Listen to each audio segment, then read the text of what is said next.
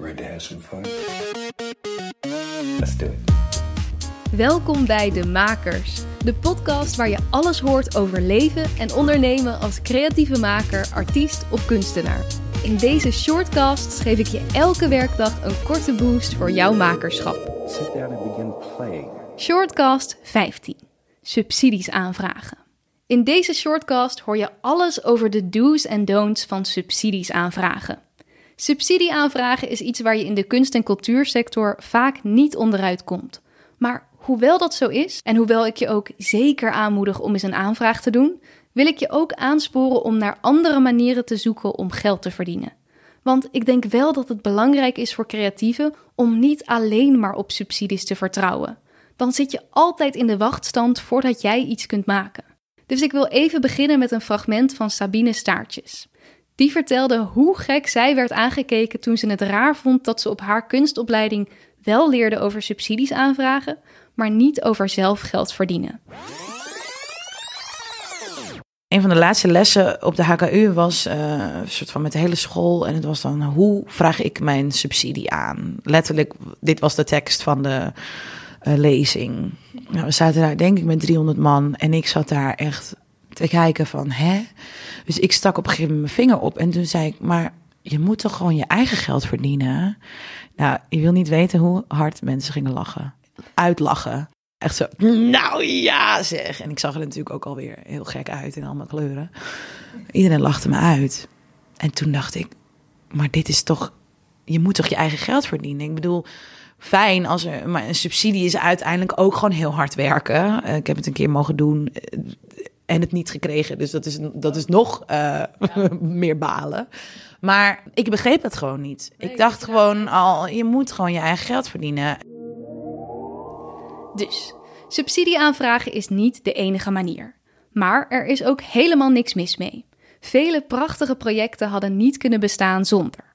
In deze shortcast geef ik je vijf fijne tips om jouw perfecte subsidieaanvraag te doen. Ik heb eerder ook al twee afleveringen opgenomen met absolute experts op het gebied van subsidies aanvragen. Namelijk aflevering 48 met zakelijk leider Linda Kokke en aflevering 96 met Fonds ZOZ. Dus check die afleveringen ook zeker even om tips direct uit de monden te horen van mensen die werken bij fondsen of vaak in beoordelingscommissies zitten. De tips die ik hier in deze shortcast heb samengesteld komen uit die gesprekken, uit eigen ervaring en uit veel gesprekken met andere mensen bij fondsen en subsidiënten. Verder wil ik nog eventjes een onderscheid maken tussen subsidieaanvragen als stichting en subsidieaanvragen als privépersoon. Als je een individuele maker bent, vraag je waarschijnlijk subsidies aan als privépersoon. Dit zijn ook meestal iets kleinere budgetten. Veel van de grote rijksfondsen zijn er zelfs alleen voor stichtingen. Maar niet altijd. Regelmatig zijn er aanvraagrondes ook voor personen. En er zijn ook een hele hoop verschillende fondsen die juist aan privépersonen geven. Om je een beetje te helpen een weg te banen in die verschillende fondsen, heb ik op mijn site een PDF gemaakt met een lijst van al deze fondsen, voor wie ze zijn en wanneer je ze kunt aanvragen. Check het op demakerspodcast.com/downloads. Zoals je misschien weet als je vaker luistert, ben ik sinds kort een stichting geworden met deze podcast. Daar ga ik binnenkort ook een solo podcast over opnemen, waarin ik je meeneem in de stappen die je daarin maakt. Nu zal het vooral gaan over algemene tips bij het schrijven van jouw perfecte subsidieaanvraag. Tip 1. De mensen die jouw subsidieaanvraag beoordelen zijn mensen. Van vlees en bloed. Ik weet het. Shocking. Dit klinkt misschien idioot, maar ik hoor vanuit fondsen ontzettend vaak terug dat het hier misgaat. Linda Kokke vertelde bijvoorbeeld dat ze regelmatig met bevlogen, enthousiaste makers spreekt over een project dat zo'n maker wil realiseren. Zij geeft dan als opdracht: maak eens een beginnetje van een projectplan. Vervolgens komt die maker terug met een gorddroge tekst waarin ze niets meer terugziet van die maker die zo bevlogen en inspirerend tegenover haar zat te praten over dat geweldige idee en waar het vandaan kwam. En dat is ook niet zo gek. Als je een subsidieaanvraag gaat doen, zie je waarschijnlijk op de website van dat fonds heel veel ingewikkelde beleidstaal. Je moet een begroting gaan inleveren, een projectplan en nog een aantal andere eisen om te bewijzen dat jouw project belangrijk en haalbaar is. Maar dit betekent niet dat de mensen die het lezen een soort beleidsrobot zijn zonder emotie. Die houden van droge teksten. Zeker niet. Deze mensen zijn liefhebbers van kunst en cultuur. Misschien zijn ze wel van jouw leeftijd. Ze willen meegevoerd worden. Zij zullen zich ook beter voelen na een lange werkdag als ze enthousiast zijn geraakt van een mooi plan. Dus zeker op het begin van je plan, begin de eerste pagina bij wie jij bent als maker. Wie ben je? Waarom maak je? Waarom is dit project zo ontzettend belangrijk voor je? Dat is je begin, de kern waarom jij maakt. Ga niet denken vanuit wat willen ze horen, hoe moet ik klinken. Ze willen jou horen en daardoor geïnspireerd raken. Laat op je eerste pagina dus je eigen stem horen, de stem van de maker en de inspiratie achter je fantastische plan. Hoe realistisch je plan is en hoe je het vervolgens gaat uitvoeren, dat mag je verderop in je plan duidelijk maken. Begin bij de kern. Ik geef je gelijk een opdracht mee. Voordat je gaat beginnen met je subsidieaanvraag, schrijf in twee kantjes op wat je precies wilt en waarom. Vermijd wollige taal. Spreek vanuit jezelf en vanuit je hart. Dit is de basis waarvanuit je je aanvraag gaat schrijven. Daarna maak je het concreet. Nummer 2. Deze is een beetje in het verlengde van de vorige tip, maar realiseer je ook dat een fonds jou net zo goed nodig heeft als jij hen. Een fonds is altijd op zoek naar toffe nieuwe makers met een mooi plan.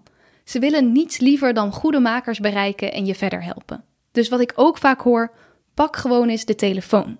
Als je bijvoorbeeld twijfelt over of je aanvraag bij het fonds past, of het lukt je niet om je begroting helder op te schrijven, leg eens contact. Heel erg veel fondsen hebben tegenwoordig spreekuren. Pak de telefoon en bel ze op. Ten derde, zorg dat jouw plan matcht met het fonds waar je bij aanvraagt. Zoek dus op waar een bepaald fonds voor staat en wat voor andere dingen zij bijvoorbeeld subsidiëren. Elk fonds heeft zijn eigen identiteit. Als je merkt dat je jouw initiële plan of werk zo erg moet aanpassen om te voldoen aan de regels van een bepaald fonds, kijk dan eerlijk of jullie wel echt een match zijn. Wees ook geduldig. Ik weet het, er zijn veel fondsen en het is niet altijd simpel, maar neem er echt de tijd voor. Laat dingen als luiheid of angst voor alle beleidstaal je niet tegenhouden. Zo vaak hoor ik mensen zeggen: Ja, maar waar moet ik dan aanvragen of waar pas ik dan bij?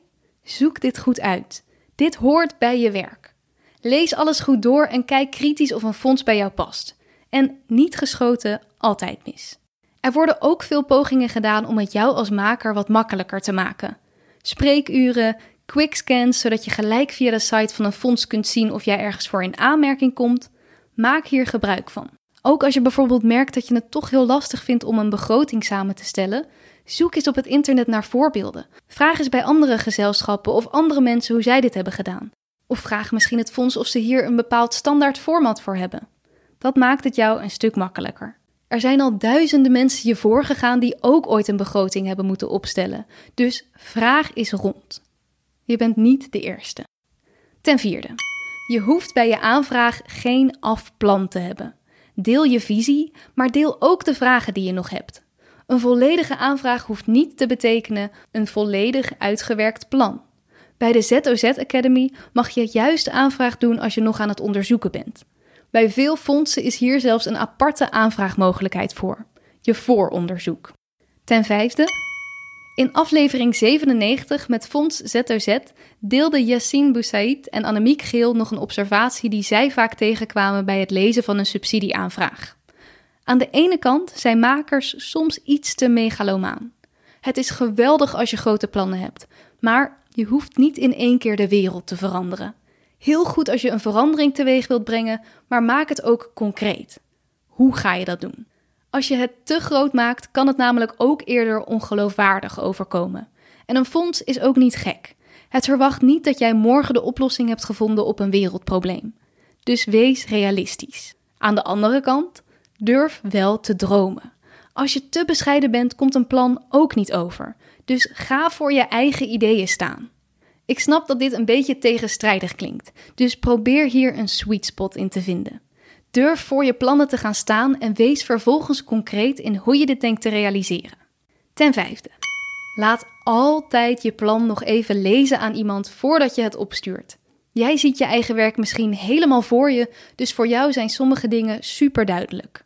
Voor iemand bij een fonds die jou en je werk nog niet kent, moet je misschien wat meer uitleggen. Ook is het op een gegeven moment gewoon super moeilijk om nog objectief naar je eigen woorden te kijken. Ogen van buitenaf zijn dus onmisbaar. Dan heb ik tot slot nog één bonus tip.